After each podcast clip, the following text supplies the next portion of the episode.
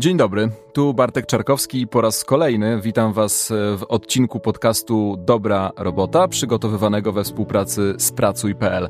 Wraz z kolejnym sezonem tego podcastu mamy dla Was nowe odcinki, w których temat pracy rozkładamy, jak to zwykle bywało, na czynniki pierwsze, tylko za każdym razem ten czynnik jest trochę inny. I dzisiaj porozmawiamy o zdrowiu fizycznym z moją dzisiejszą gościnią.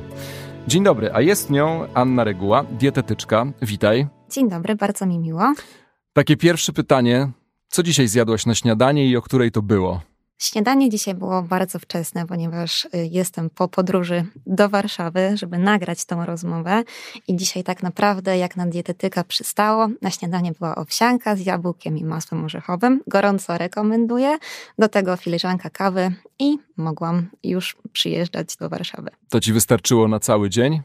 W sensie ten cały dzień, czyli do momentu nagrania tego podcastu, bo jesteśmy mniej więcej w połowie takiego roboczego dnia pracy.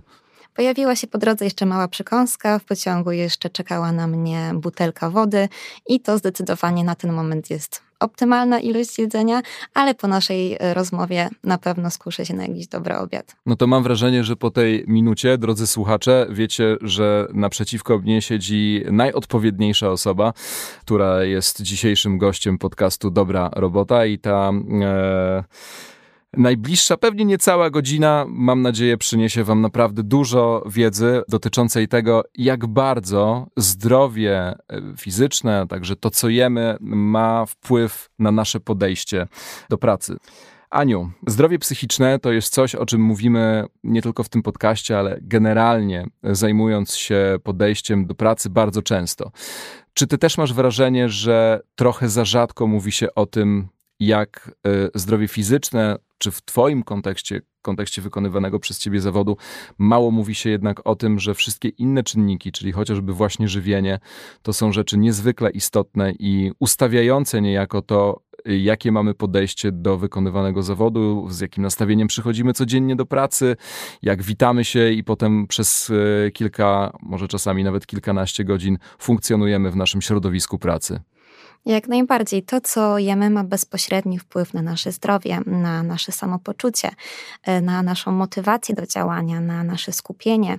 I to przydaje się tak naprawdę w każdej pracy, zarówno tej biurowej, jak i fizycznej, ale żeby wszystkie elementy tej układanki, czyli tej homeostazy organizmu działały odpowiednio, no to musi być zachowany odpowiedni balans między tym zdrowiem psychicznym, który jest tak naprawdę kluczem do tej równowagi między ciałem a umysłem.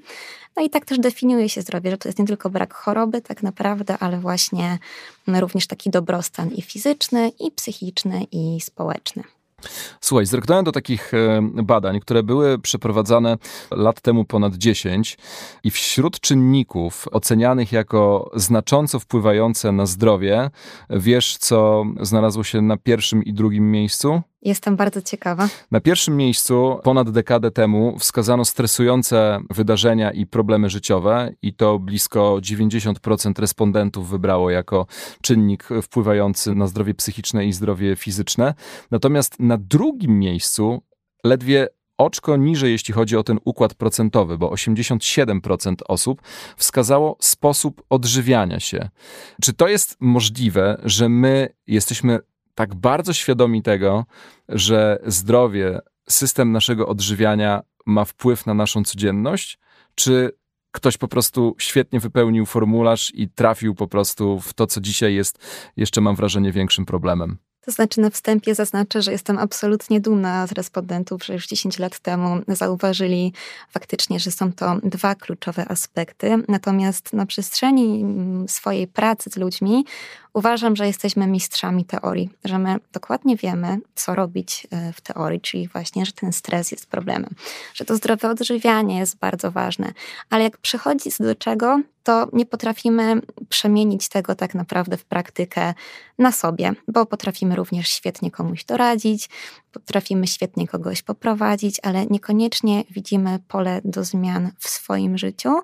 I zazwyczaj tutaj takim czynnikiem, który nas ogranicza, jest brak czasu. I brak czasu jest no, w tym momencie mm, takim wąskim gardłem i radzenia sobie ze stresem, nauki, zarządzania nim w jakiś sposób w takim życiu codziennym i nauki mm, zdrowego odżywiania w kontekście wprowadzania zdrowych nawyków, a nie szukania jakiejś kolejnej kuracji odchudzającej. Wejdę ci w słowo. Czy brak czasu jest rzeczywistym czynnikiem, czy jest fantastycznym powodem, na którym możemy się oprzeć, że czegoś nie robimy, bo właśnie brakuje nam czasu? Bo mam wrażenie, że to są jednak dwie zupełnie inne rzeczy. Nie mieć tego czasu, a używać go jako wytrycha do wszystkich problemów.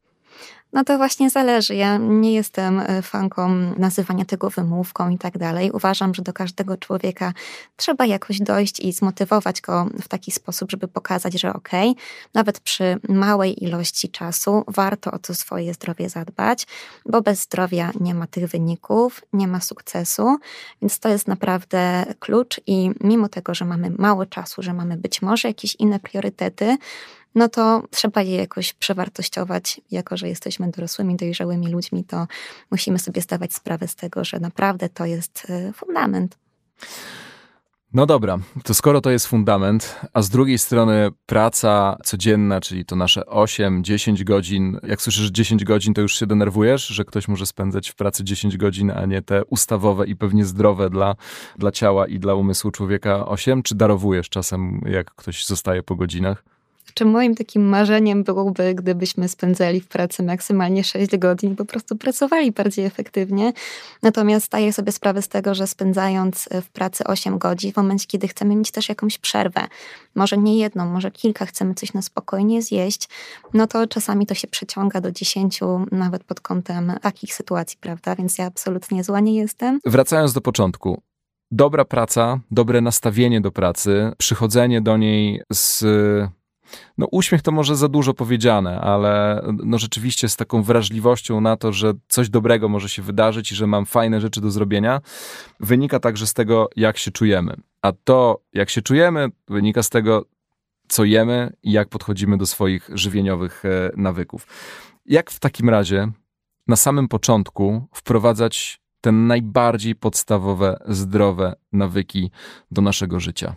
Przede wszystkim małymi krokami i ja doskonale wiem, że nie jesteśmy fanami tego rozwiązania, ponieważ jest ono bardziej czasochłonne, ale tylko ono gwarantuje tak naprawdę trwałe efekty.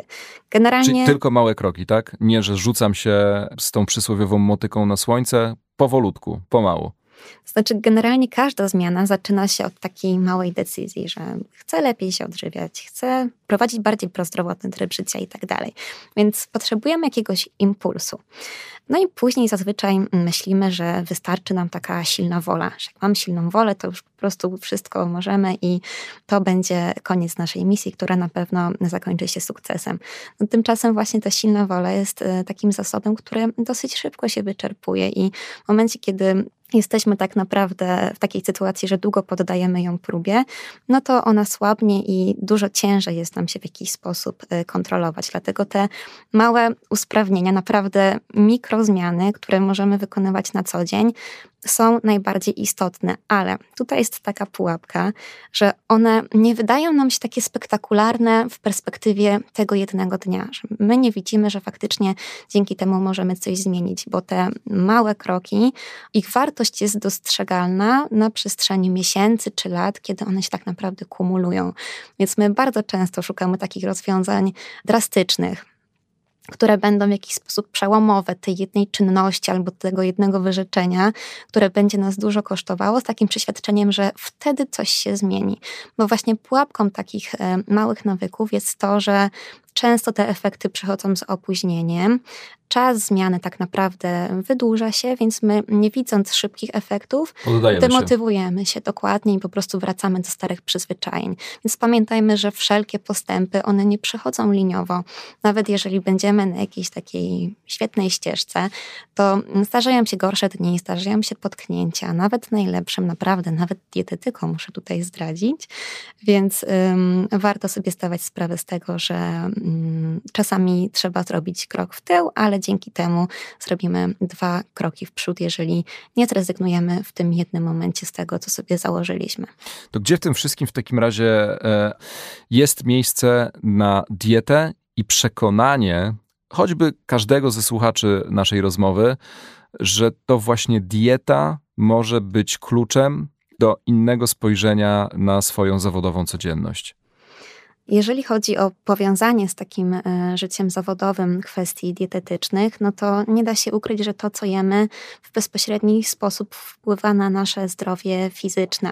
w momencie, kiedy jesteśmy zdrowi, jesteśmy bardziej efektywni, nie jesteśmy często tak rozpraszani, jak w przypadku chociażby sytuacji, kiedy po prostu krzywo siedzimy w pracy, pracujemy biurowo, mamy złą postawę i nagle zaczyna boleć nas e, kręgosłup, wtedy się rozpraszamy, ale mamy też też takie powiązanie typowo z jakimiś jednostkami chorobowymi, które na przykład poprzez nasze złe odżywianie doprowadzamy się do chociażby takiego schorzenia jak insulinooporność. W przypadku mm, takiego schorzenia po posiłkach jesteśmy senni, a więc nie ma tej koncentracji, nie ma tej wydajności, nie ma tej efektywności i myślimy tylko o tym, żeby po prostu odbębnić, że tak powiem, to, co mamy do zrobienia, iść do domu. No i tutaj właśnie mam taki pierwszy przykład, jak to wszystko tak naprawdę no, w taki oczywisty sposób się zacieśnia.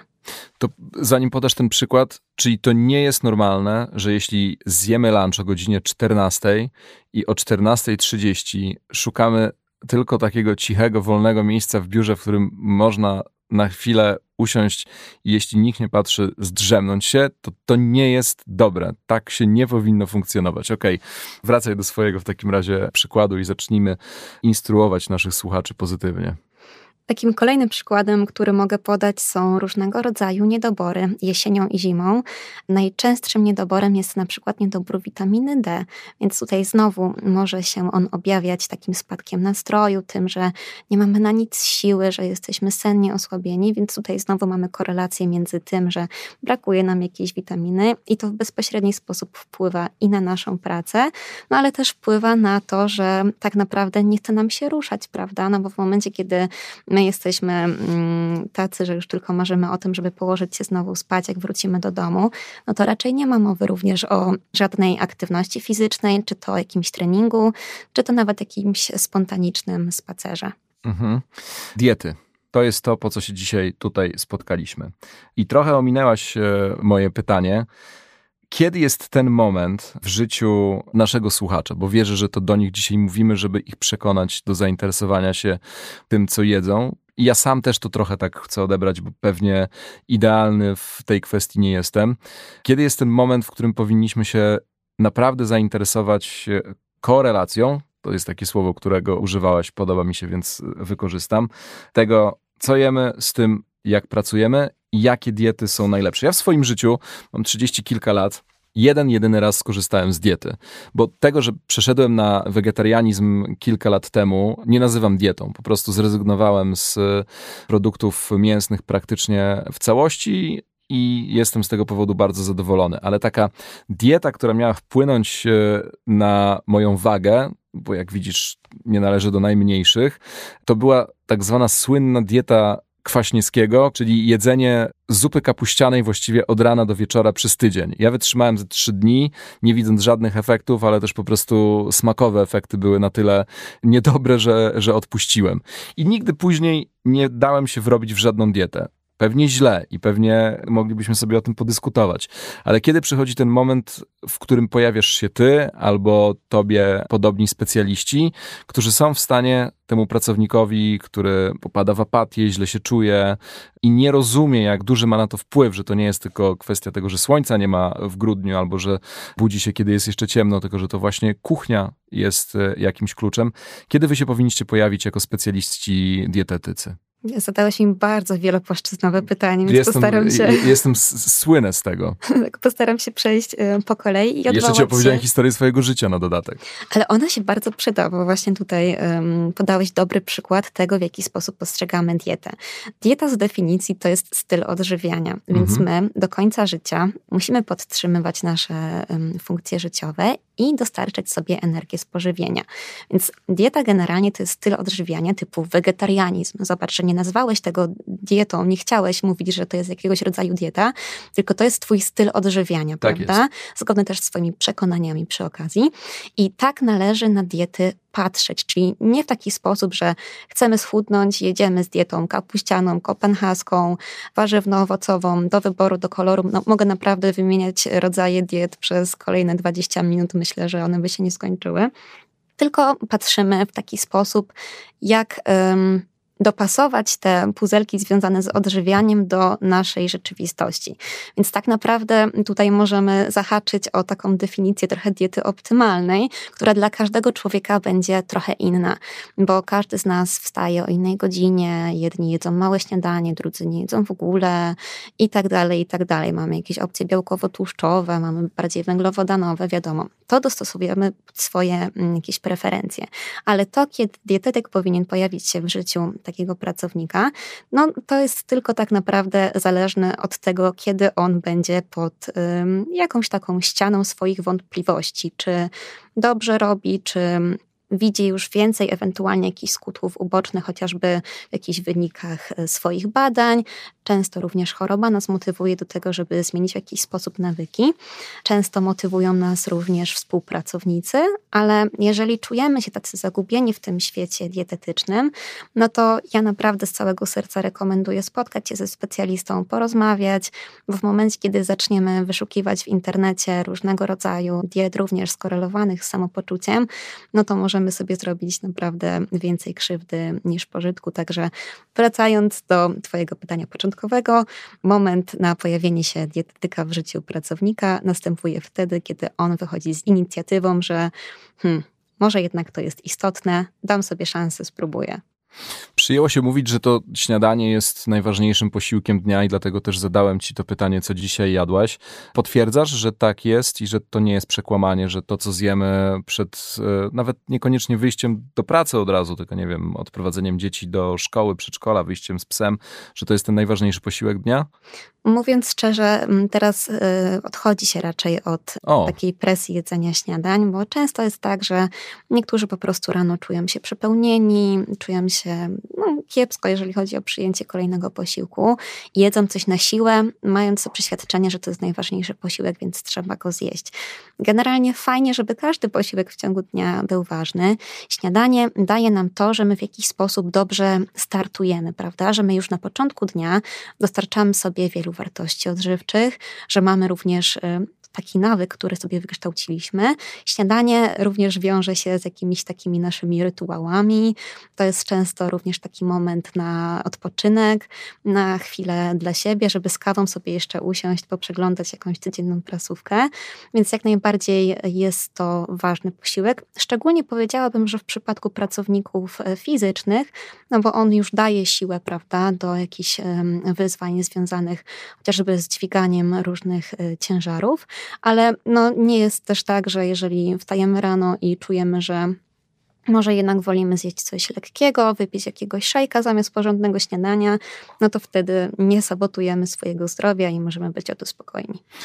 No dobrze, to w takim razie powiedziałaś e, już przy okazji śniadania o pracownikach fizycznych. Na co w diecie, jak już e, ktoś zdecyduje się pójść za radą specjalisty, powinni zwracać pracownicy fizyczni i pracownicy biurowi? Bo jak rozumiem, to są dwa zupełnie inne światy i nawet kiedy zajrzysz do prawa pracy i tego, w jaki sposób tam pracodawca jest obligowany do zapewniania posiłków, to właściwie paragrafy dotyczą wyłącznie pracowników fizycznych, tylko im przysługują w określonych sytuacjach, one są tam wyszczególnione, posiłki w zależności od spalania kalorii i to na dodatek e, z rozbiciem na osoby żeńskie, jak i osoby męskie.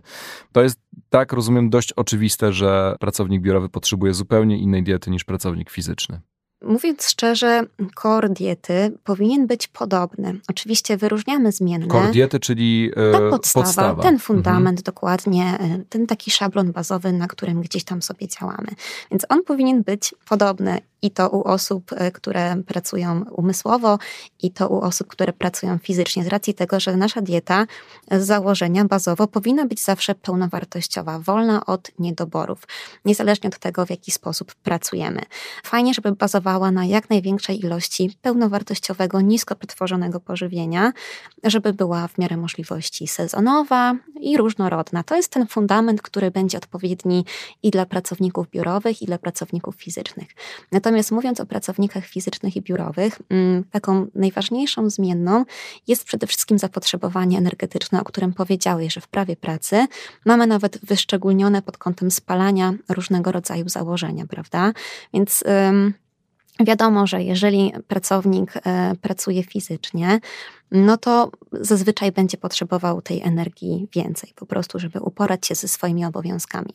Jeżeli chodzi o pracowników biurowych, no to przy siedzącym trybie życia potrzebujemy tych kalorii mniej, chyba że naszym celem jest przytyć. I również są takie osoby, które zmagają się z pewnego rodzaju niedowagą, to oczywiście również będą potrzebować więcej kalorii. Nie zapominajmy jednak, że taki pracownik biurowy również na co dzień może prowadzić aktywny tryb życia poza pracą, więc też tak nie kategoryzowałabym tego zero-jedynkowo, tylko po prostu popatrzyła bardziej już na konkretne przypadki, ale dając takie ogólne porady, to na pewno rozróżniamy tutaj inne zapotrzebowanie kaloryczne.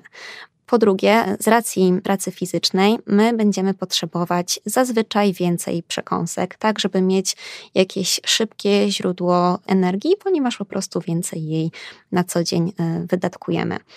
Jeżeli chodzi również o pracowników e, fizycznych, to bardzo ważne będą te regularne posiłki, żeby po prostu nie było takiej sytuacji, że my jemy to śniadanie, odźwigamy się cały dzień i później dopiero kolejnym naszym posiłkiem jest kolacja, prawda? Wiadomo, że wtedy no, efektywność tej pracy spada w ciągu dnia, jest nam dużo ciężej, więc trzeba pamiętać o tym, że ta regularność, chociaż brzmi też tak bardzo trywialnie, prawda? Każdy z nas wie, że regularne posiłki są istotne, ale no wiadomo, w praktyce różnie różnie to bywa. Co to znaczy regularny posiłek, Ania? Mhm, taki, który następuje co 3, 4, może być nawet do 5 godzin, jeżeli tak sobie gdzieś tam założymy, jeżeli mamy taki tryb dnia. Nie ma tutaj jakiejś konkretnej konkretnego okna, które jest złe lub dobre, prawda? Niektórzy potrzebują gdzieś co dwie godziny, inni co trzy, inni co cztery, co pięć i tak dalej. Czyli zakładamy, że jeśli pracownik fizyczny albo biurowy je śniadanie jednak jeszcze w domu przed wyjściem do pracy, to na ten okres, e, który spędza u siebie w firmie,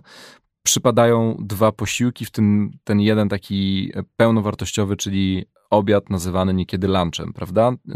A drugi gdzieś e, w okolicach e, jak powiedziałeś 3-4, no to 14 i pewnie gdzieś pod koniec dnia pracy powinno się spożyć jeszcze jeden posiłek, tak? Tak, zazwyczaj e, tak to wygląda. Oczywiście no tutaj też są różne preferencje, ale możemy przyjąć takie uproszczenie, że jak najbardziej. Po prostu chodzi o to, żeby unikać takich długich przerw, prawda?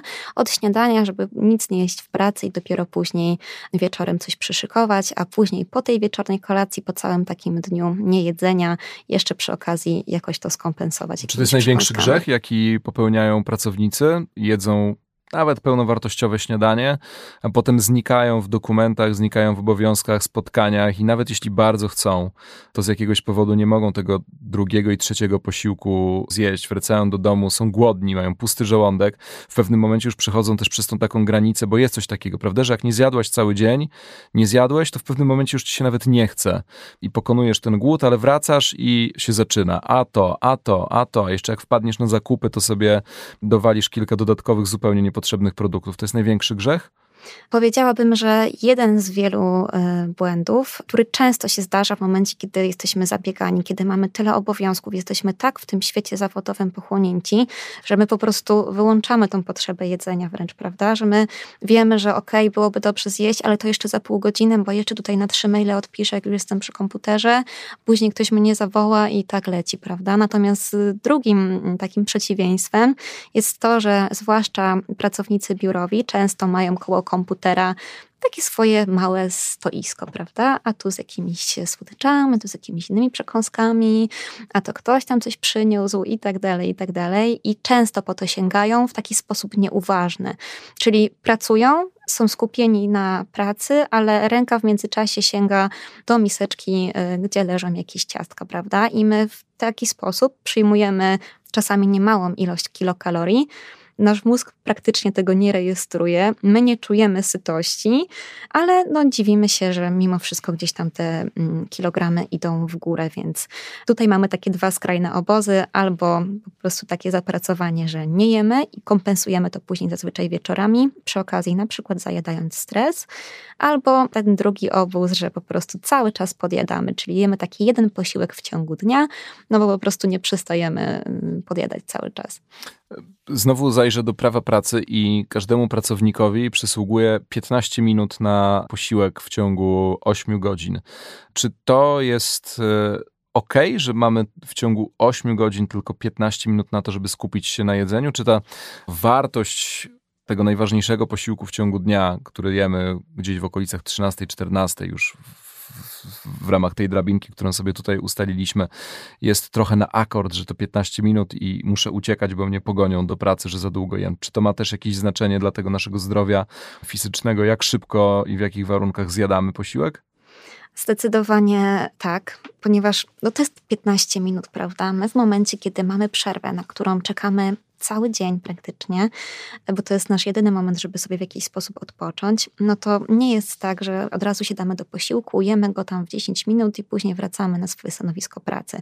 To jest no, jakiś taki system, który być może kiedyś się sprawdzał e, w innych czasach, mm, nie wiem. Natomiast no, przełóżmy to na obecne realia, prawda? Czyli pracujemy sobie do którejś tam godziny, przychodzi nasza przerwa. Pierwsze co robimy, sięgamy po smartfona i nadrabiamy tu wiadomości, tu wiadomości, wiadomości, tu wiadomości. Tutaj jeszcze z kimś porozmawiamy przy okazji, tutaj skoczymy do toalety, tutaj jakąś kawę trzeba albo herbatę do tego posiłku sobie zrobić i 15 minut tak naprawdę już zleciało.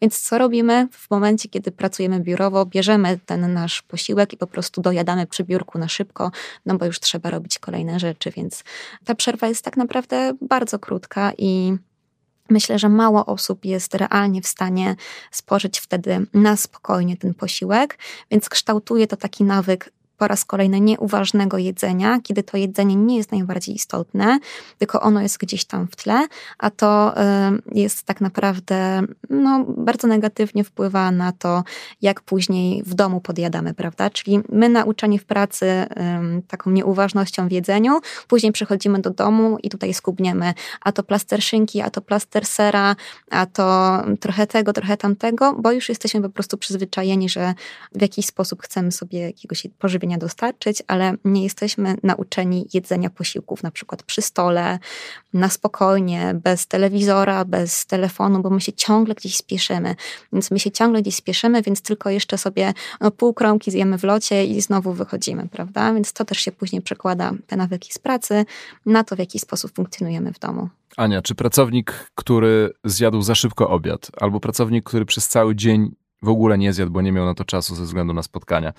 To jest e, pracownik, który w 100% e, dowozi ten plan swojego dnia zawodowego, czy to jest pracownik, który jednak e, zaczyna mieć jakieś problemy z tym, jak te zadania realizować? Mamy badania e, Światowej Organizacji Zdrowia, które wykazują, że takie regularne spożywanie posiłków podnosi wydajność pracowników o około 20%, więc jest to znaczna różnica, a inne dane mówią nam, że takie osoby, które jedzą zdrowe obiady w pracy, są nawet o 25% bardziej efektywne, więc myślę, że warto zadbać o nawyki e, swoich pracowników, bo bardziej skoncentrowani, bardziej efektywni pracownicy po prostu dowiozą nam lepsze wyniki.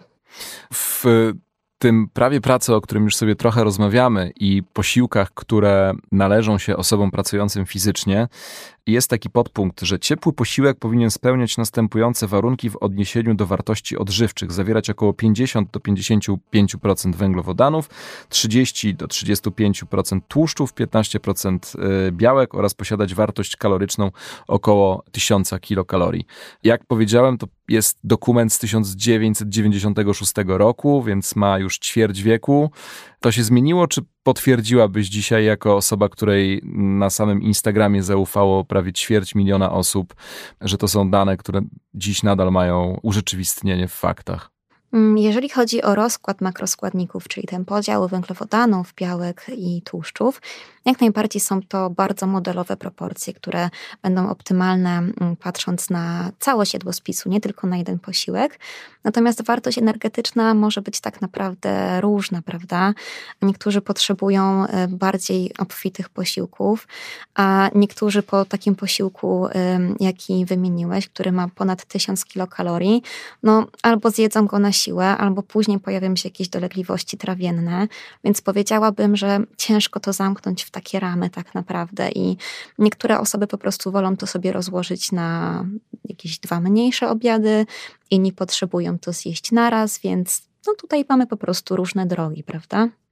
Z badań Pracuj.pl, które to były robione w 2019 roku, czyli jeszcze przed pandemią, być może ta sytuacja dzisiaj wygląda już trochę inaczej. 62% badanych Polaków, e, którzy zostali zapytani przez Pracuj.pl, odpowiedzieli, że przygotowują sobie obiady do pracy, a ponad połowa badanych oczekuje dofinansowań do obiadów e, w pracy.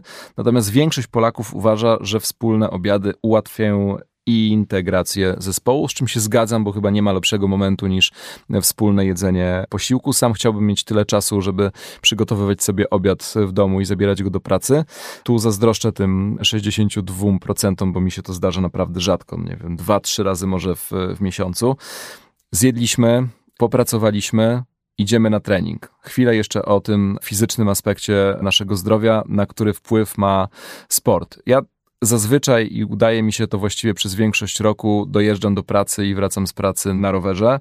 Nie wszyscy mają taki komfort, ale duża część, no pewnie nie tak procentowo wysoka jak ci, którzy robią sobie obiady do pracy albo przed, albo po, rusza na jakieś treningi. Co możemy powiedzieć o takim podejściu do zdrowia i jaki ma to wpływ na, na wykonywaną pracę?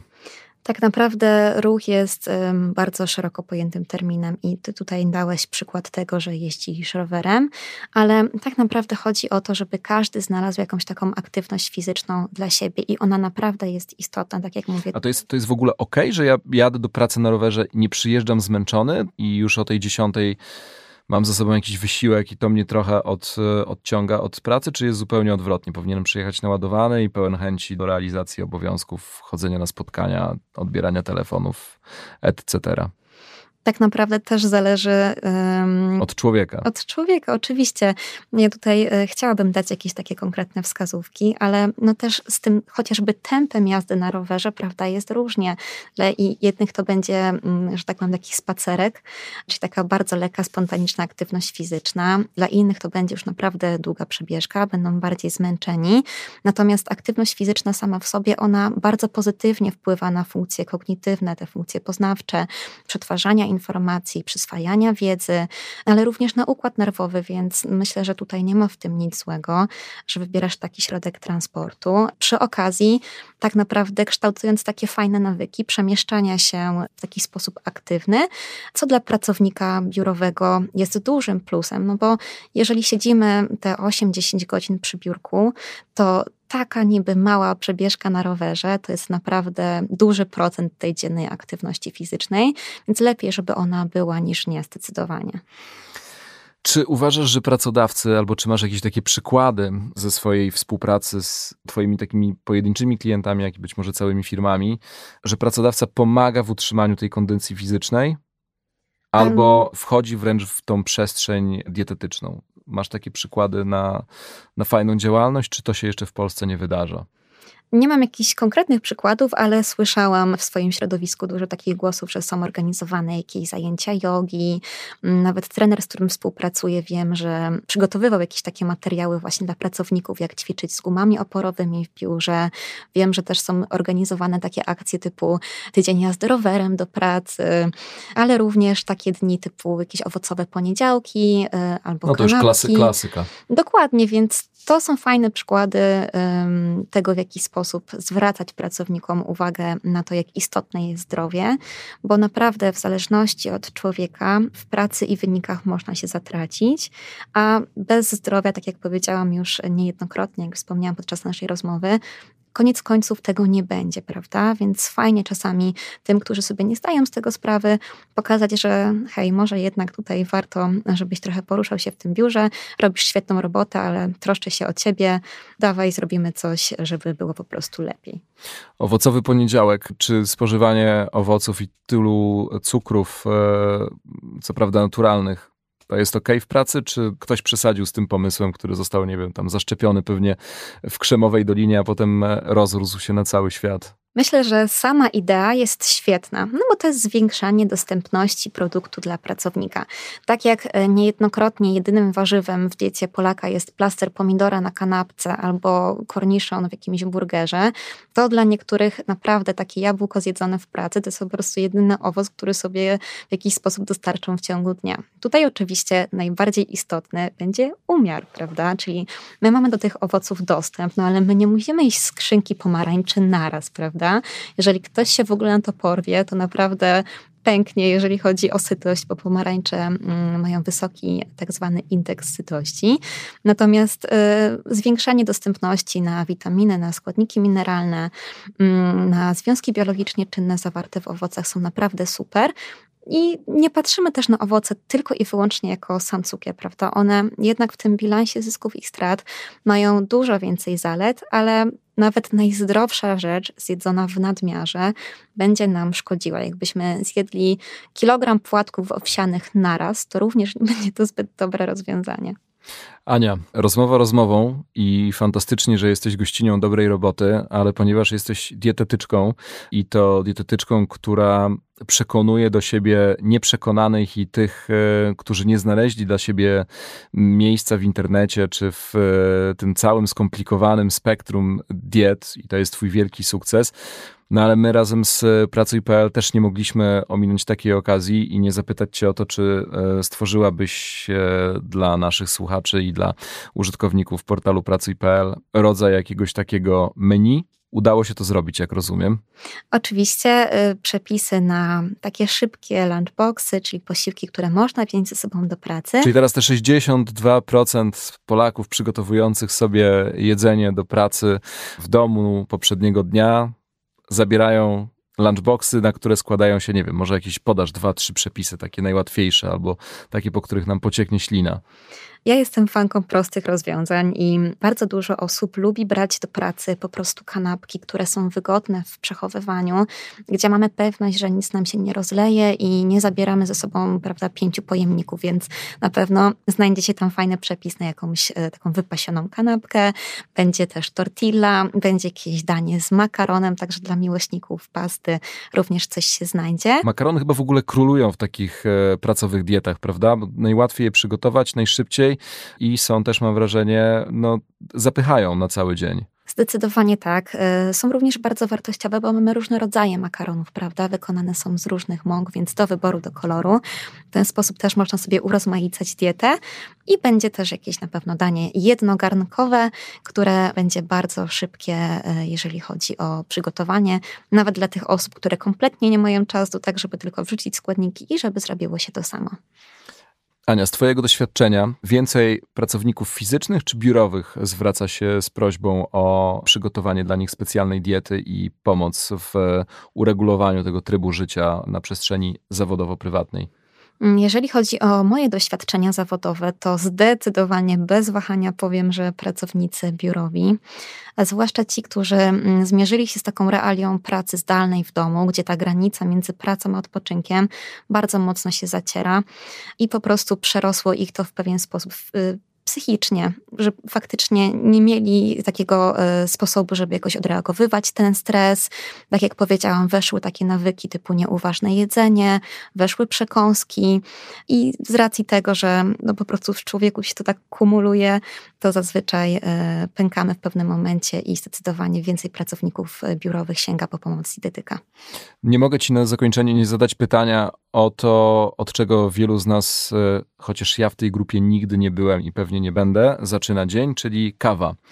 Jakieś mity na temat kawy. Ona pomaga, nakręca do roboty, wypłukuje magnes, usypia nas, e, powoduje, że za często wychodzimy i wstajemy z przedbiurka, bo idziemy się wysiusiać albo po prostu też za dużo czasu spędzamy przy, przy ekspresie, chociaż w poprzednich odcinkach dobrej roboty dowiedzieliśmy się, że tam często warto stać, bo ruch pracowy się generuje, no ale jak przyjrzymy się samemu napojowi, to jak jest z kawą? Kawa jest absolutnie świetnym napojem. Naprawdę polecam każdemu. Z tym, że mówimy o kawie maksymalnie z mlekiem, a nie o bitej śmietanie, syropie karmelowym, tam czekoladzie i tak dalej. To jest deser. Kawa sama w sobie jest napojem prozdrowotnym, który niewątpliwie sprzyja y, koncentracji i pracy y, biurowej, ale też jest fajną przedtreningówką, więc w momencie, kiedy pracownik fizyczny y, też chce nabrać więcej sił, to taka mm, kofeina w niej zawarta na pewno nie zaszkodzi.